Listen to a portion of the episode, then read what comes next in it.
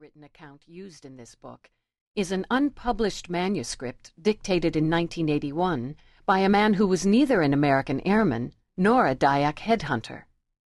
A man with a difficult name, Makahanap, and a complicated character. But that is getting ahead of the story. Chapter 1 A B-24 over Borneo About 12.30 midday on November 16, 1944, District Officer William Makahanap looked up from his draft report on the expected rice production in his East Borneo district of Mentarang and realized that for the past few minutes he had been hearing a whining noise. The overhead fan in his old office back in the Celebes used to sound like that, but here in the little settlement of Long Bien there was no electricity to run a fan. The whine could have been from mosquitoes, but it was the wrong time of day for their assault. Such a loud noise was unusual in the quiet midday period, when able-bodied Dayaks, the general term for the various tribes of inland Borneo, were away in the rice fields or the jungle, and nearly everybody else was dozing. Even the school children, curled up on mats in the schoolroom down the road, would be taking a nap while the day was hottest. The whine grew louder and Makahanap finally recognized what it was the engines of a big airplane. Then, above the engine noise, he heard people yelling out in the fields. What could be disturbing the Dayaks?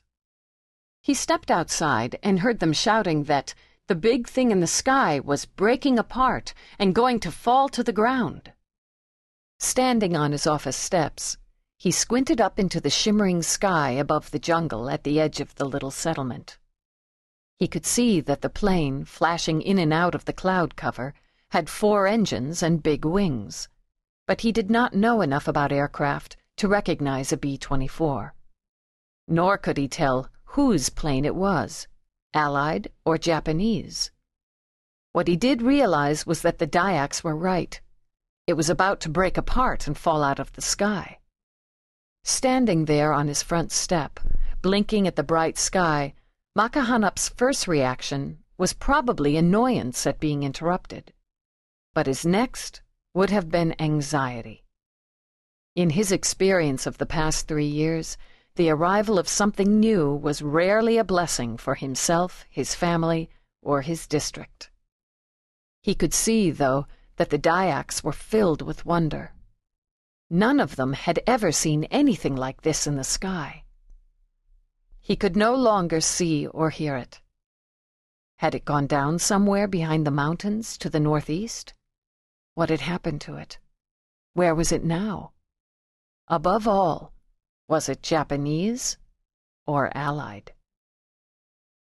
November 16th, 1944, had begun as a routine Thursday for pilot Second Lieutenant Tom Coberly United States Army Air Force, and the ten men of the crew of his B 24, a four engine bomber, also known as a Liberator.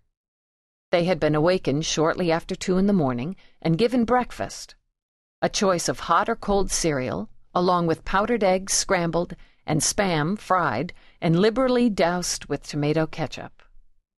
They washed it down with tall glasses of milk and orange juice and enough coffee to wake them up. It was the coolest, best time of day at their airbase on Morotai, a small island of the Moluccas in the Netherlands East Indies, just south of the Philippines and hundreds of miles due east of Borneo. Morotai was built on a foundation of coral and was relatively bare. Much of its scrub plant life had been cleared away to make the coconut plantation that was now an airfield. There was nothing to do there but wait to fly out. Lieutenant Coberly's crew, simply called Coberly's, had been on Morotai less than a month. Their 23rd Squadron belonged to the Bomber Barons, the 5th Bomb Group that was an arm of the tiny 13th Air Force, sometimes called the Jungle Air Force of the USAAF, whose missions were to retake the Japanese occupied Philippine Islands and cut off Japan's Pacific oil supplies.